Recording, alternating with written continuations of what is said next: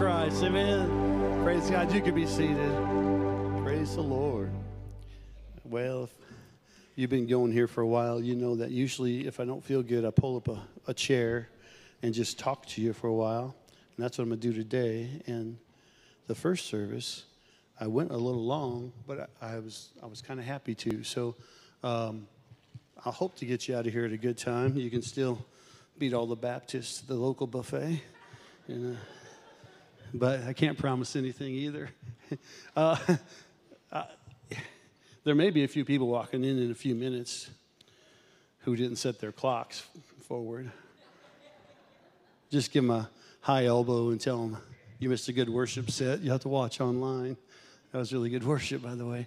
And so give the worship team just a shout out, would you? They did a great job.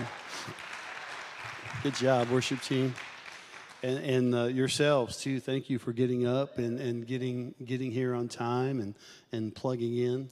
I love our church. Uh, I just am in awe of what God is doing with and through people in our church, and and there's a a certain amount of diversity in our church, and I love to see how people get along and how people just envelop each other in, in the love of Christ. And we talk about that an awful lot. And so thank you for, for being who you are in Christ Jesus. Um, we're going to partner briefly, we're going to partner with Hickory Police Department and Thrivent Financial, and we're going to help. Um, they're restoring a field in inner city Charlotte, which is not too far away from our Sunny Valley campus. Uh, not Charlotte, Hickory. I said Charlotte. You think inner city, you think Charlotte, you don't think Hickory. Yeah, and it's just, I guess the field's in good shape or will be in good shape. We just need to provide equipment. So if you if you have baseballs or softballs, if you have baseball bats or softball bats, if you have unused baseball gloves, we're going to have a box in the lobby uh, by next Sunday, and you could just bring stuff in. I think for the next month, uh, if you would bring stuff in, uh, baseball, softballs, gloves, bats, uh, any of that type of nature, we're going to donate it to the uh, Hickory Police Department, who will donate it to the Hickory Park Association, and they'll get that field up and running. And, and don't you know that if we can keep young people occupied, it keeps them away from drugs and alcohol and all different other kind of stuff. How many thinks that's a good thing if we, we try to help out with, with the Hickory Police Department and Thrivent Financial? Uh, and then we'll probably at some point in time take a, a, compassion offering for them as well. And, and you know, we, we have people connected in our church that are, uh, we have a college baseball team. I'm going to give coach a call. Maybe he's got some baseballs, or we have people here that are connected with professional athletes. Maybe they can donate something. I just, I have a heart for that community to begin with, and that's one of the reasons why we do a Bible study down in Sunny Valley on Sundays, is just because we want to reach people that maybe are you know can't make it to church or or some churches just won't accept. That's that's who we want to be. Uh, i believe grace is for all people. And, and not the church. I mean, grace unmerited favor is for all people. Amen? And so we need to we need to portray that as we do. So uh, I, I think that's all i have. That's my announcement for the day other than the other stuff that i gave you. And if i think of anything else i'll give it to you too. Because i'm on drugs so um, I always get a kick out of myself when I'm on these.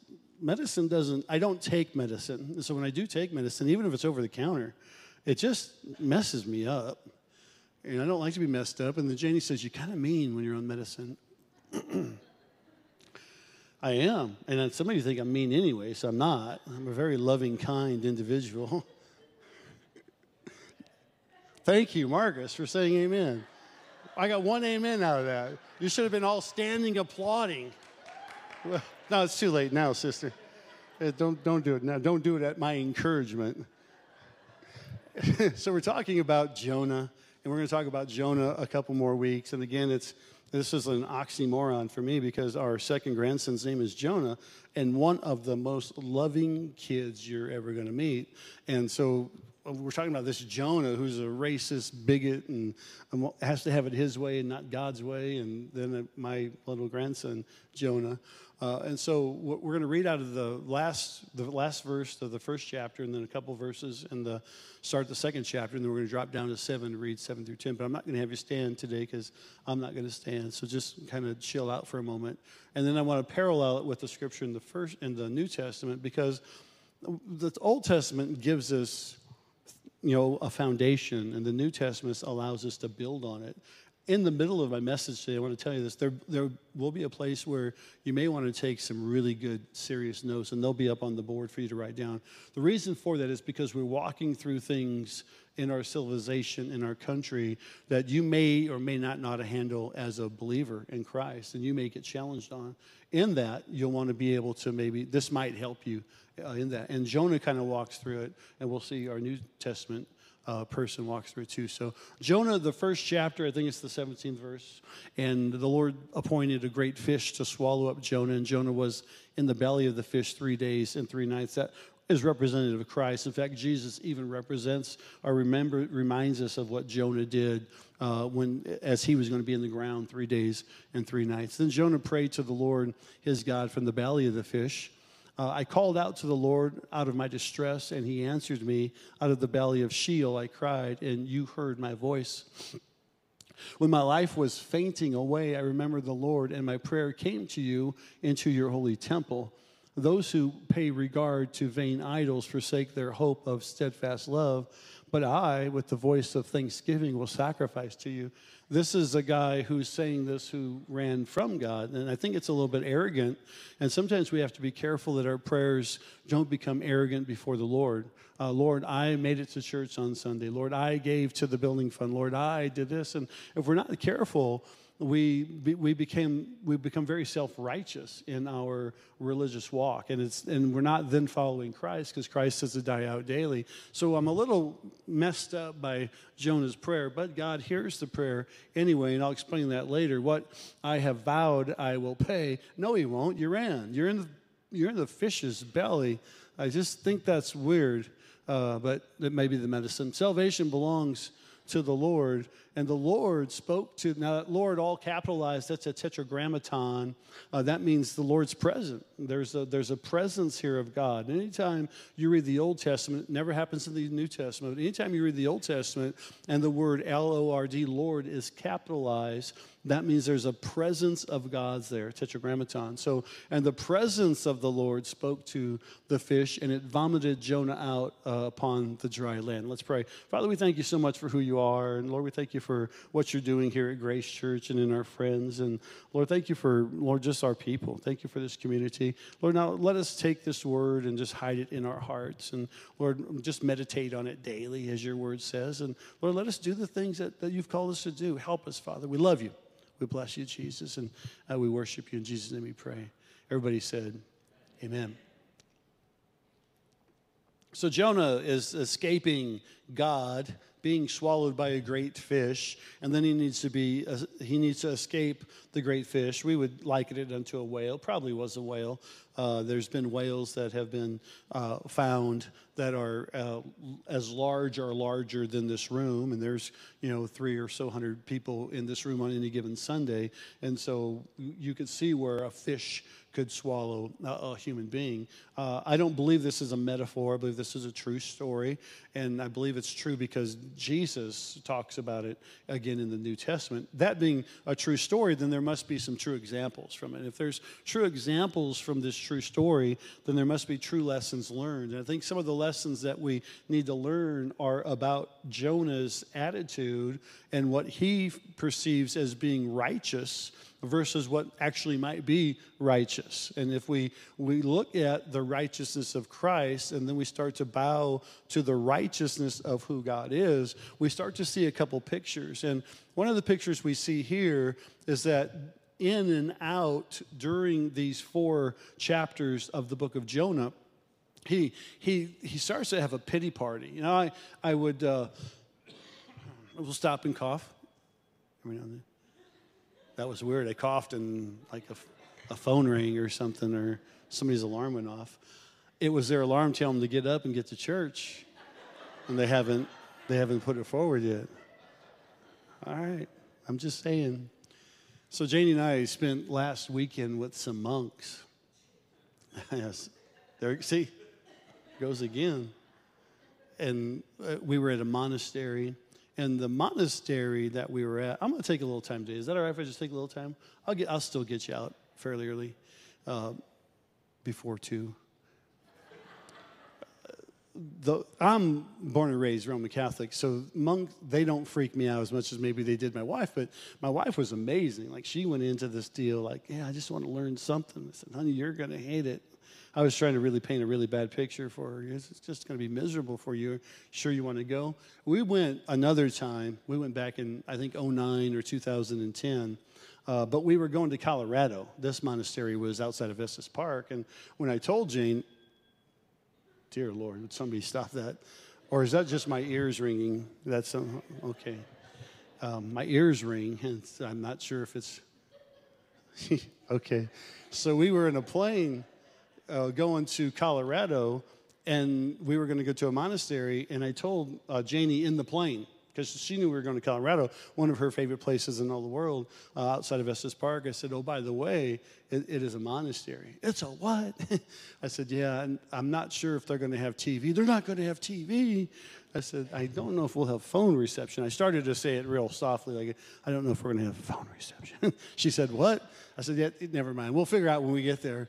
And so we didn't have TV, we didn't have a phone reception. It was a monastery, but there were no monks. Uh, there was Eugene Peterson, uh, who translated into the Message Bible, kind of a modern day talk. And he was our guide for four or five, maybe five or six days. Uh, he and a pastor friend of ours. Well, that same pastor friend then uh, is where we went and hooked up at the monastery. In the monastery, there was actual monks, and the monk that that showed us around, kind of was our tour guide. Uh, his name is Brother Cyprian, really cool guy and really joyful. Now, monks take a vow of celibacy, monks take a vow of poverty, monks take a vow of isolation. Uh, uh, they, his only indulgence monthly is uh, once a month he goes to uh, Dairy Queen in St. Joe's and with like a five dollar gift card buys a, a, banana split, which that probably isn't going to help him much. In you know, I think banana splits are like five sixty nine or five eighty nine now. Uh, well, that, just that alone is the reason why I couldn't be a monk.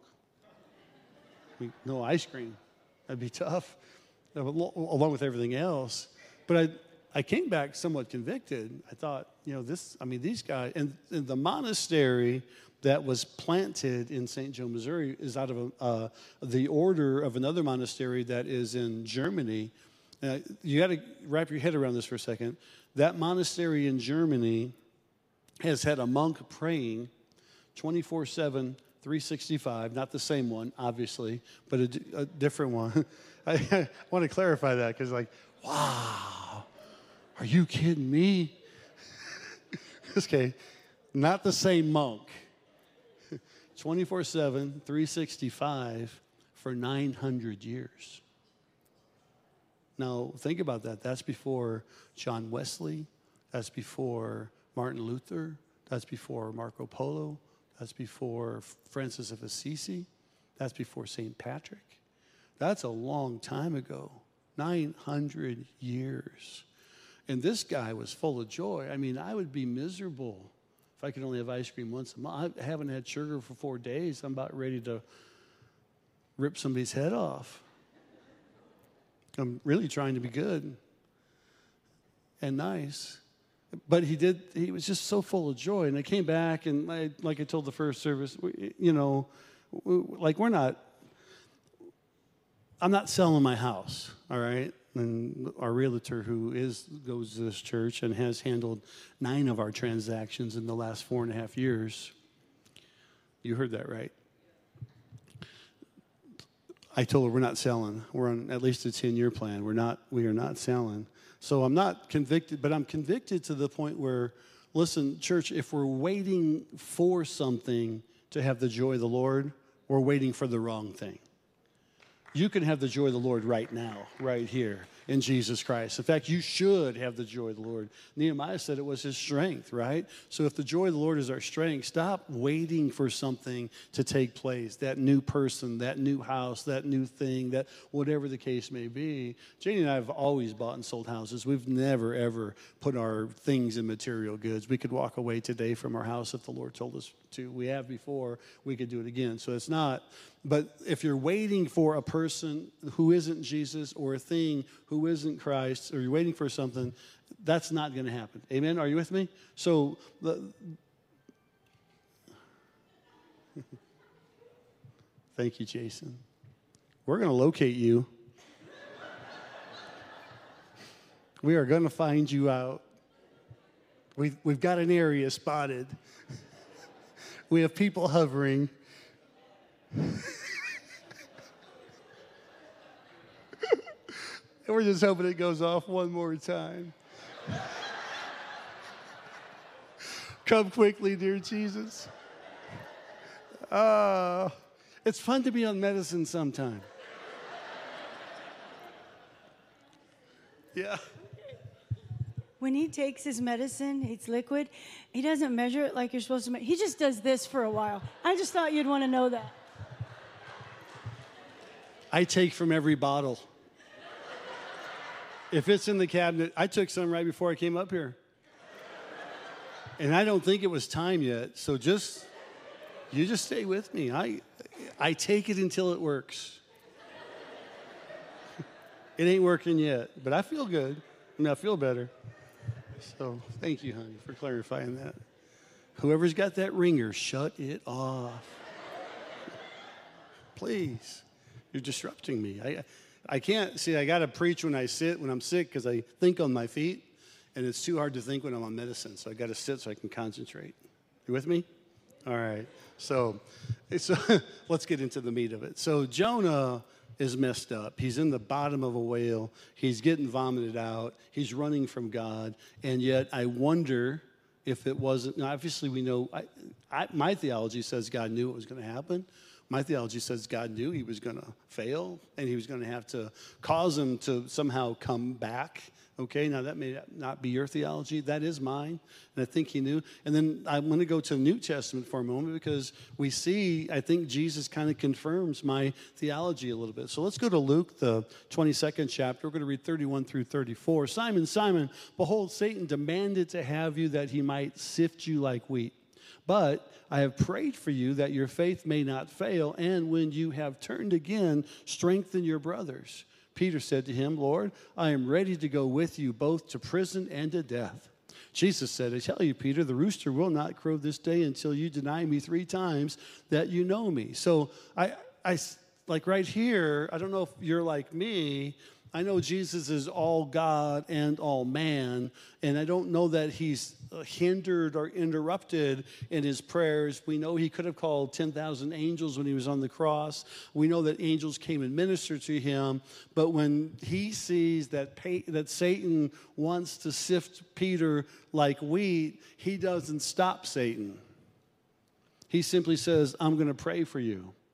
And so I wonder if in this theology that we don't walk through some things sometimes that not God hasn't designed, but that God allows us to walk through so that there's amount of suffering or conviction or uh, intrepidation or even terror or anxiety that God says, hey, it's okay if they feel that right now. It's going to make them a little bit stronger believer.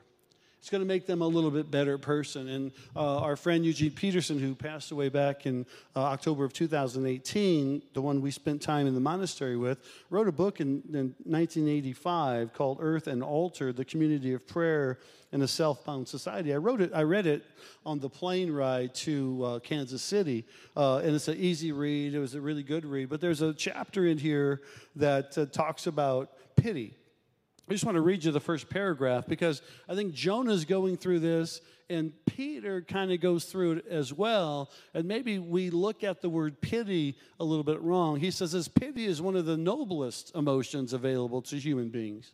We always kind of thought maybe it's, it's bad.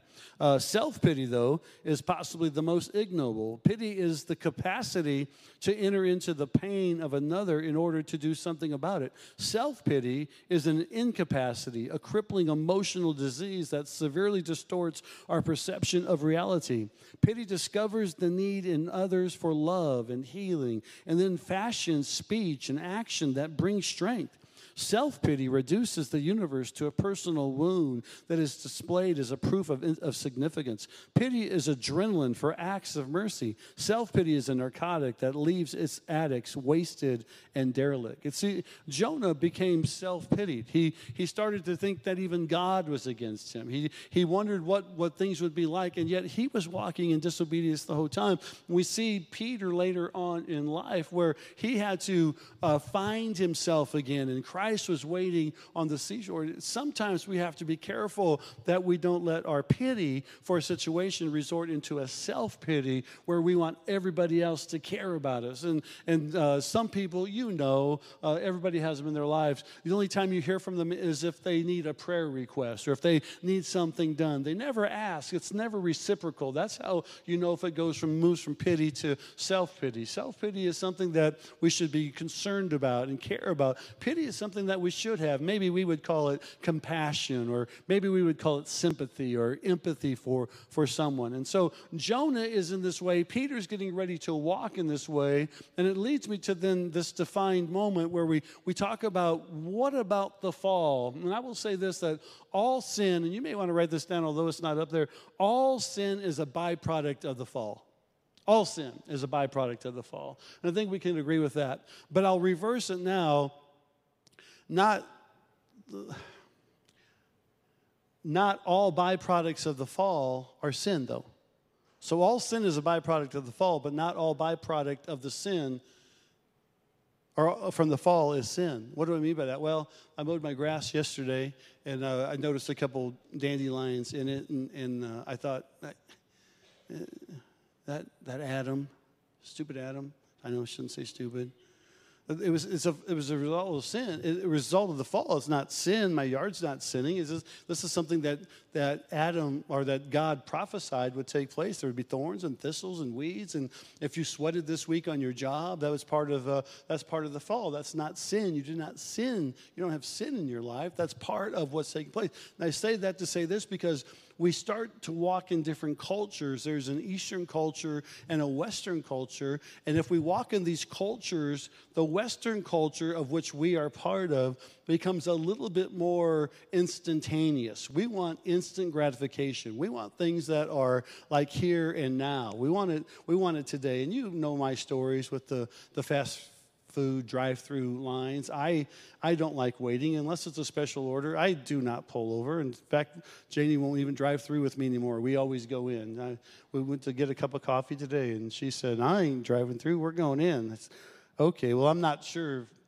that was because she didn't want to be in the drive-through with me or not. But uh, my point is we're used to things and we're used to things right now, okay? So I want to give you a couple things about the Eastern and the Western culture and what Jesus is in those cultures because we have to understand. Now, listen, there, it's not an either or. I want to say that ahead of time. It's not an either or, it's a both and. Both, both and of these work really good, but they work better together. And if we understand that some things are a cause of the fall that may or may not be sin, but it's a byproduct, then we have to start culturalizing ourselves a little bit better and maybe our church a little bit better to recognize that if you're chasing after Jesus, we're all on the same page. We're on the same team. There's there are some things that yes, maybe we need to get through together, but you'll see this as we go. So uh, the Eastern culture sees Jesus as a physician or a doctor. The Western culture sees Jesus as an attorney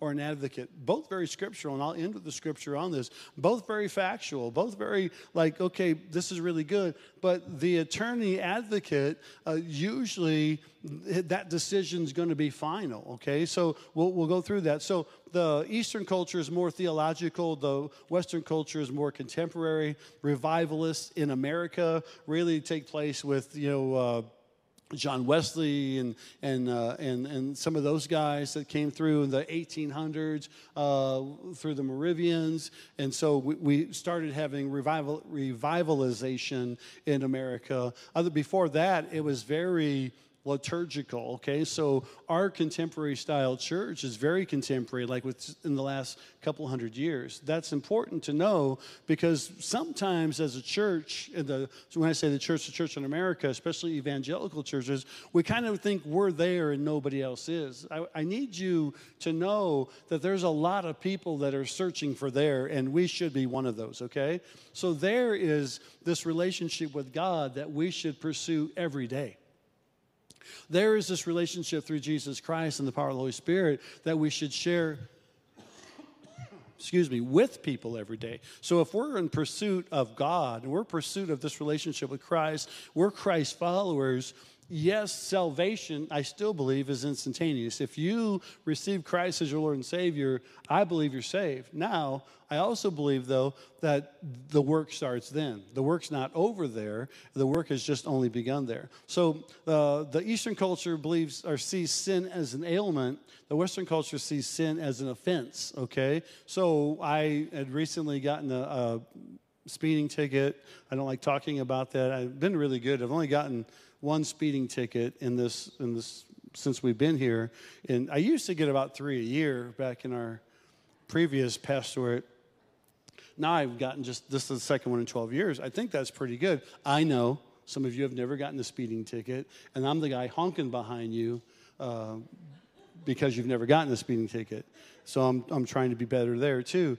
But once I go and pay that, my offense is pardoned okay? It, it's a done deal. So i have a i have a sin it's an offense but when we're sick if we go to the doctor or maybe we break an arm or we hurt a knee or our back goes out we need a healer we need a physician. And so i want to throw this out to you as i go over these next couple things. You i want you to look at not um, physical healing, but a healing of sin, if you will, versus instantaneous success over that sin. Western culture would say, you need immediate relief of that sin. You, you don't have to sin no more. No, you don't have to sin no more. I, I, I agree with that 100%. The sin in your life, though, makes may take some time to heal because the sin in your life may not be orchestrated by you originally.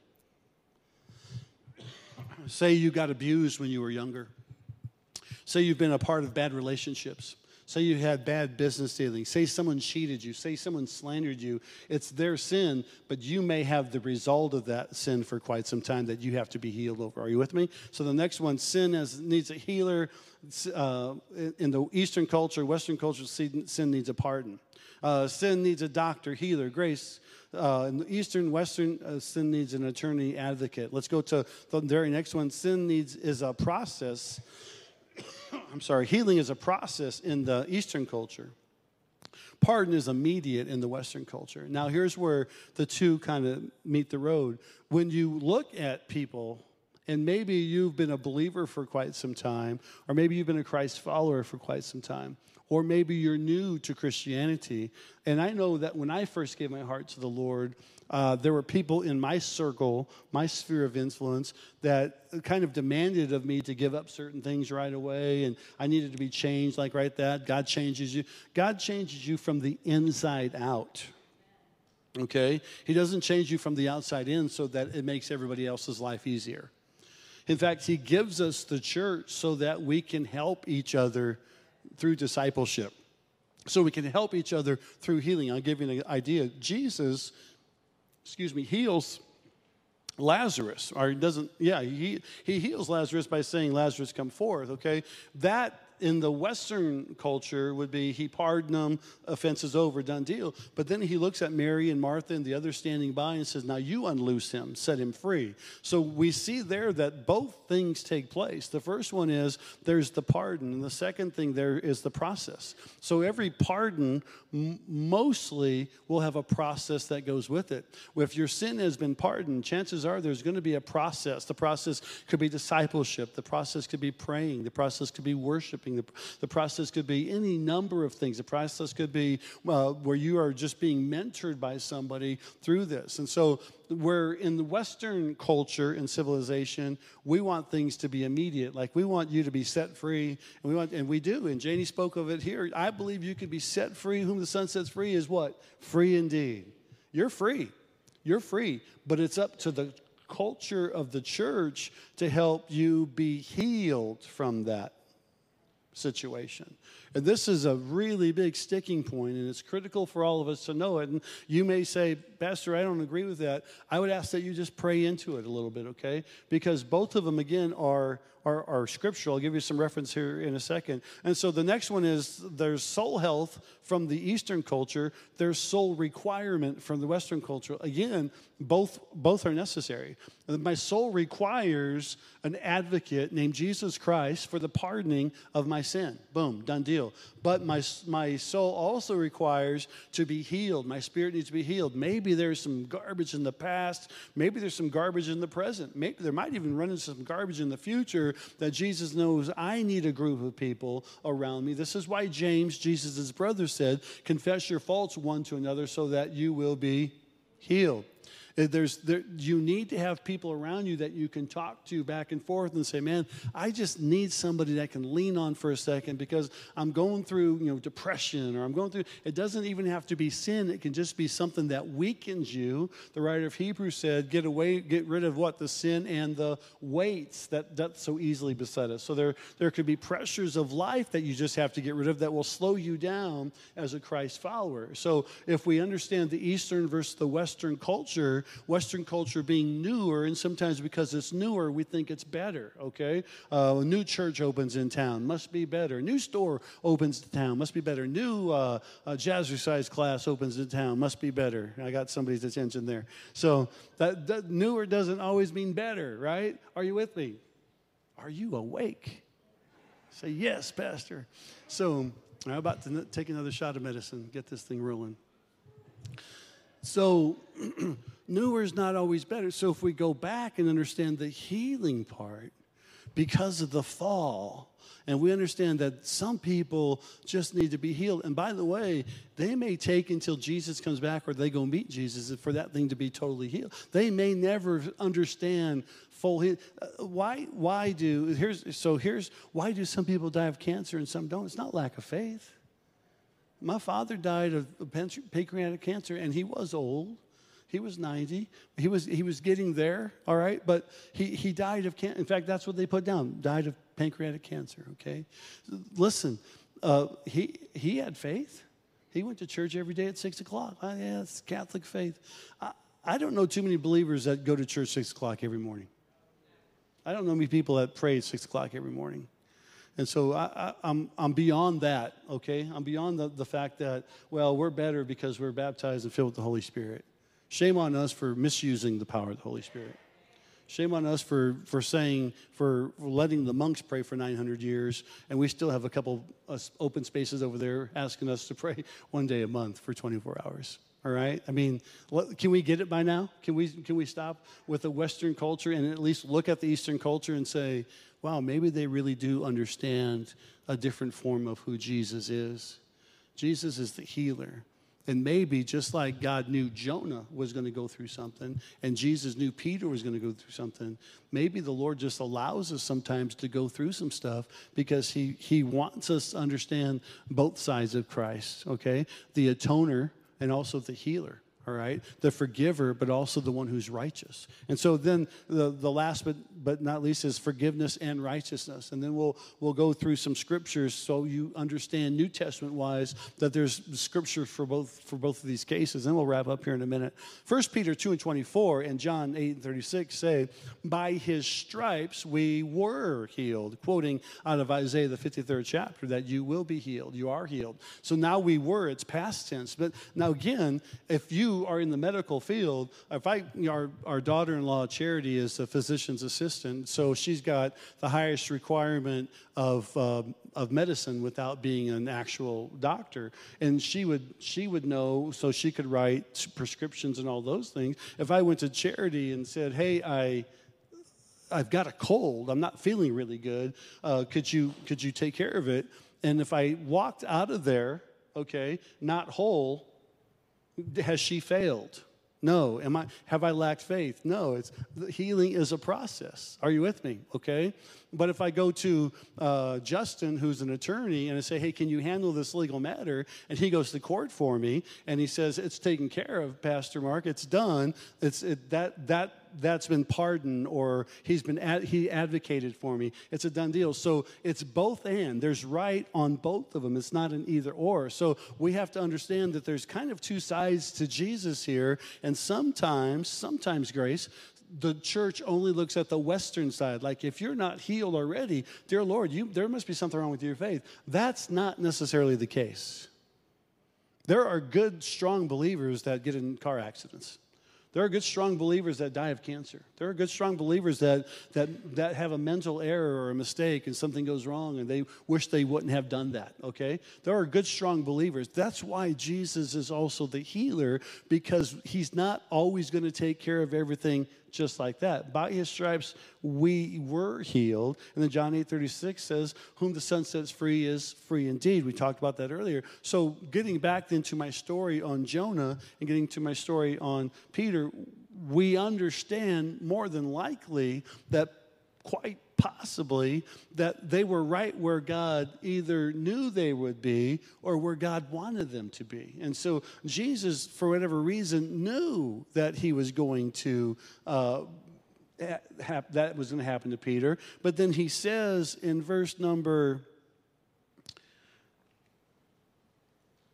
32, let's put 32 up there. But I have prayed for you, Peter, that your faith may not fail. And Peter, when you have turned again, strengthen your brothers. In other words, when you have come back, when you have repented, when you've come back to the fold. So when Jonah comes back, he goes and preaches and repentance takes place. Now, when Peter comes back from repentance, so it's the same thing, just a little bit different. One's Eastern, one's Western. One, one's Jonah's got to repent, then he's going to lead people to salvation. Here, Peter's going to repent and he's going to be the stronghold in, in people's salvation. He's going to preach. And so we understand that maybe some of the things that we're going through might be exactly where God wants us. I'll give you a quick quick story, then we'll, we'll close. And I'm, I'm keeping you a little longer today, so please bear with us. But we're really an hour earlier than we would have been last week.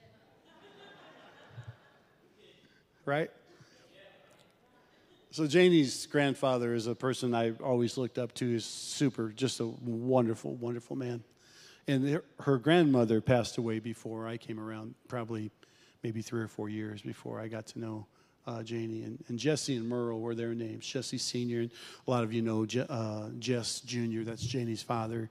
Uh, he, he, he's been down here before, and he, will be coming down again this summer. Um, so uh, when we were up in Missouri visiting the monastery, we went up and saw uh, Cam for his birthday, and we also saw then uh, Janie's mom and dad. and so Jess was telling me the story about his father, and he, he's at that age now where he kind of likes to reminisce. And so, uh, this is a really this is a really good thought. I want you to hang on to it for a second.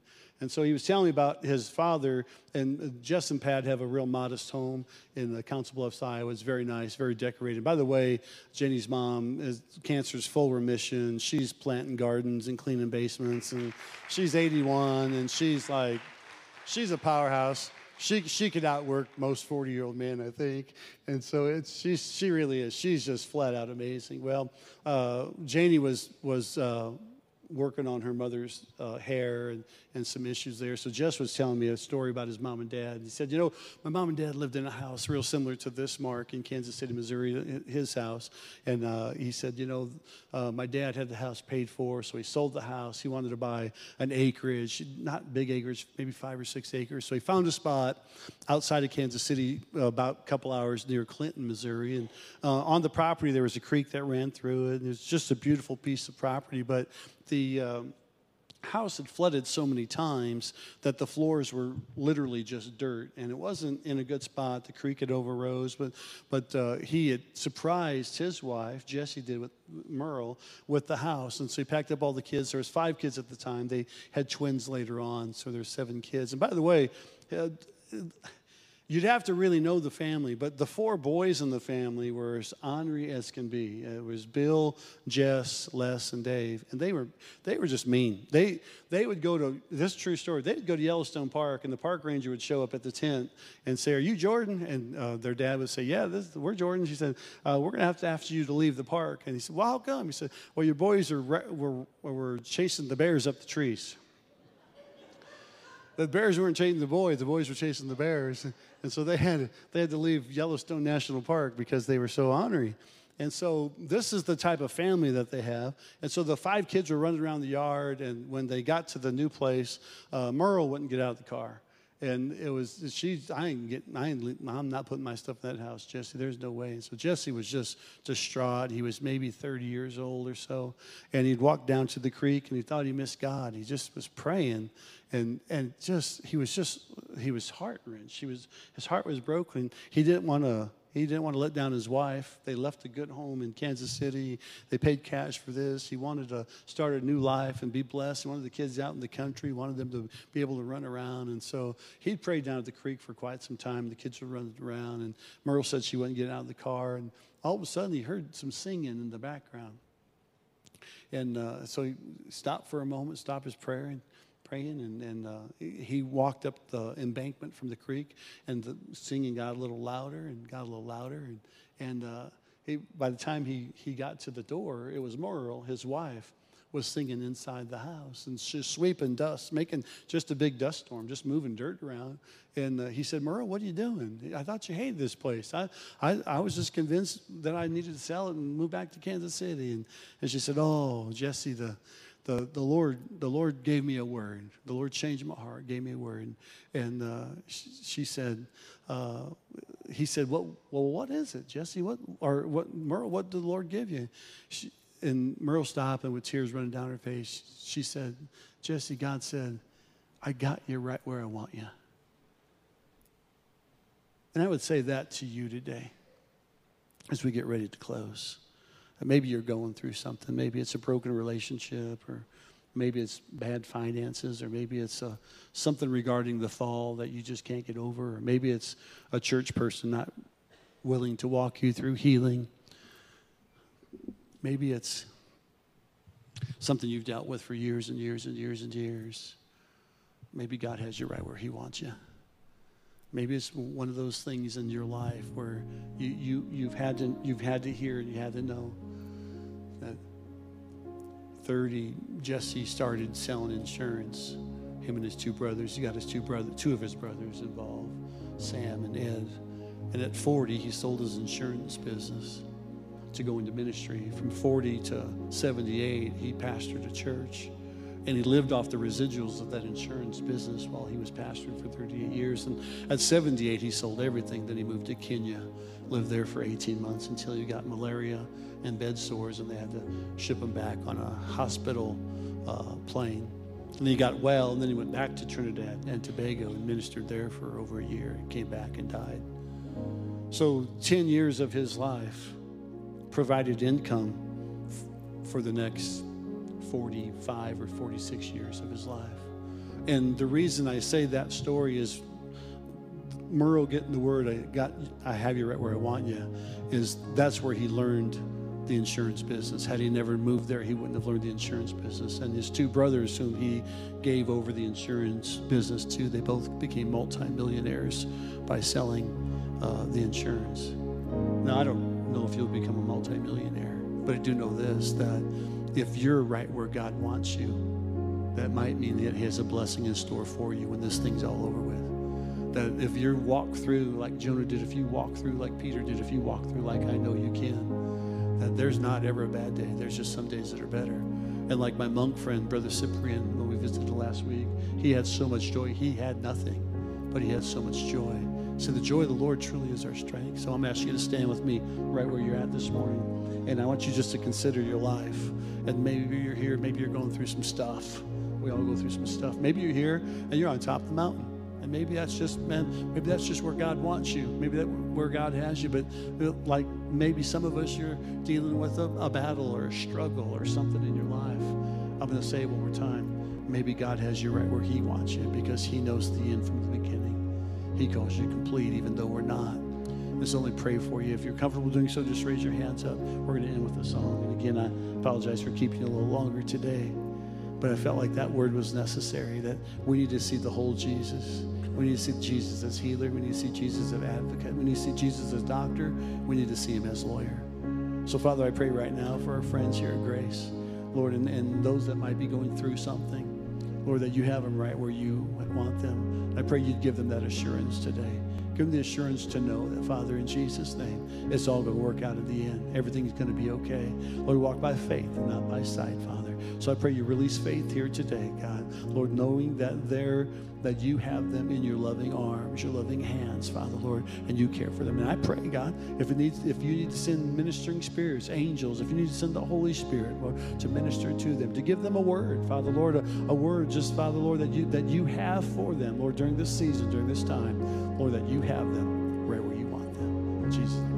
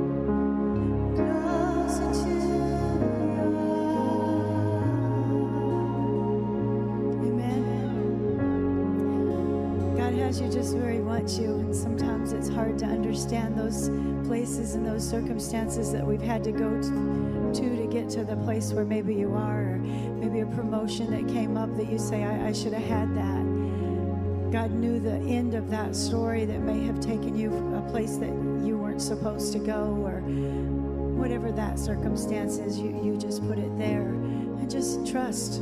It just comes down to trust God. You got this. And that was a word y'all know that I got back in December God has this. And I, that was a word that I got. God's got this. And I got up, wiped my tears, and said, God's got this. And I felt total assurance that God's got this because if He gives you a word, He will follow through every time, just like in this story. God has it. God has you where you're supposed to be. And confirmation came from all over. People were coming up with notes. They had no idea I had the word. Hey, this is something God told me to give you. and written down before I'd even spoken my word. God's got this. So we got that from all over. So in your circumstance today, look at your place and just know that you're just where God wants you or needs you to be right now because He's taken you from this place to this place. And like Pastor says, sometimes it's a process, it's not always overnight, it's a process and it comes into trust. Just to say, God, I trust you.